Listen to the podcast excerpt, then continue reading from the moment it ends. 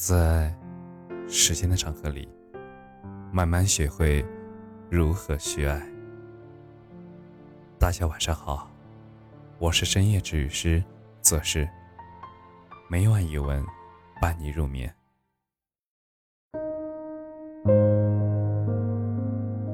爱就要明目张胆，还有区别对待。在网上看见过这样一句话，就是如果你给我的和给别人的一样，那我就不要了。有些人觉得呀，这句话过于矫情了，也有人感觉这句话很有道理，觉得因为感情本就是如此。当我第一次听到这句话的时候，我的偏向是闲着的，但是后来生活了很久，慢慢品味，才觉得其实后者才更有道理。因为两个人的相遇对于彼此来说都是独一无二的，如果对方把你和其他人毫无差别的对待，谁不会介意呢？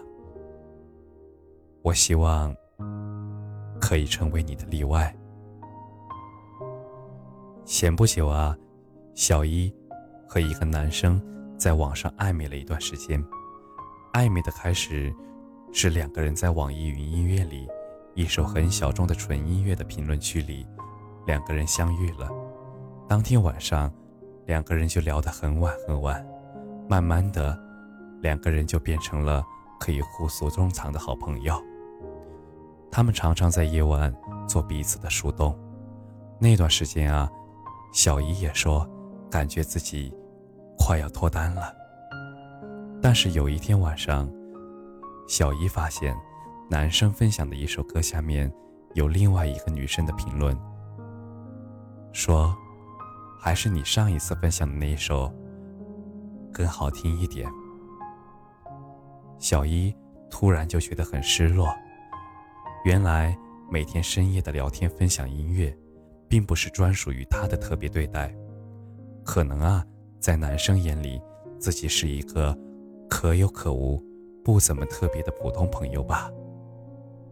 所以后来小一就慢慢的切断了和男生的联系。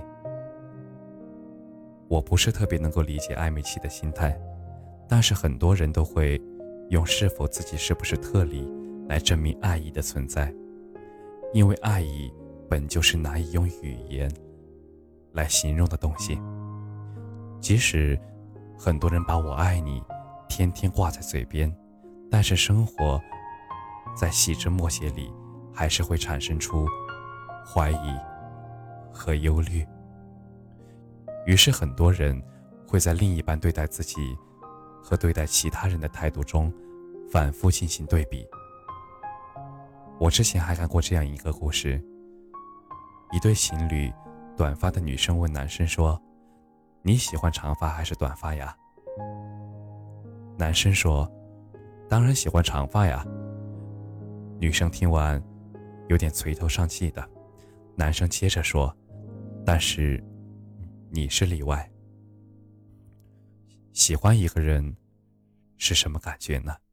我想应该就是你原本计划浪迹天涯，但是为了他开始向往两个人的三餐四季。你不喜欢下雪，但是为了他你开始期待第一场雪，你可以和他一起站在雪中。一开始说的那些不能退步的条件，在喜欢人的面前变得荡然无存。对于我们每个人来说，我们肯定都希望被自己破例爱着，而老徐就是一个很懂得偏爱女友的人。他跟我们分享过一个他们之间的故事。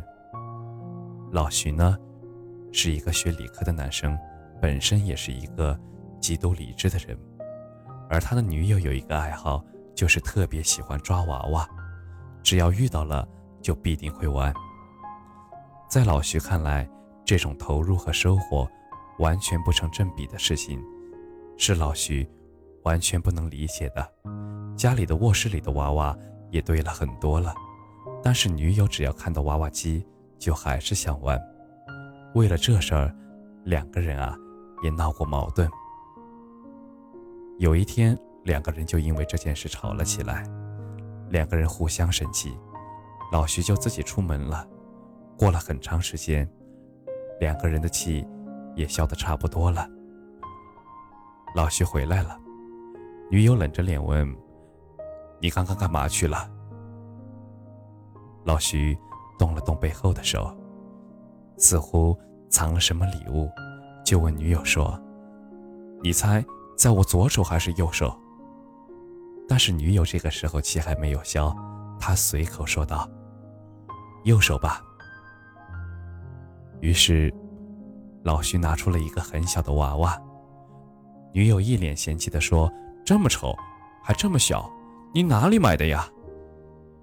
老徐说：“抓娃娃真的好难呀，我抓了好久才抓到一个。”这样女友的气一下子就消了，她说：“你不是说这些东西很无聊吗？只有小孩子才会喜欢这么幼稚的东西吗？”老徐说：“对呀，你就是我的小孩子呀。喏，这就是给小孩子的礼物，不要生气了，好不好？”老徐和我说，后来女友告诉他，那天他超级感动。其实在很多女生看来，这种只对你的浪漫比奢侈品还要珍贵。很多人谈恋爱都希望被特别对待，就是要对我和对别人不一样的态度。就像钱钟书对杨健先生说的那句话：“没有遇到你之前，我没想过结婚。遇见你，结婚这事儿，我没有想过别人。”感谢你的收听，晚安。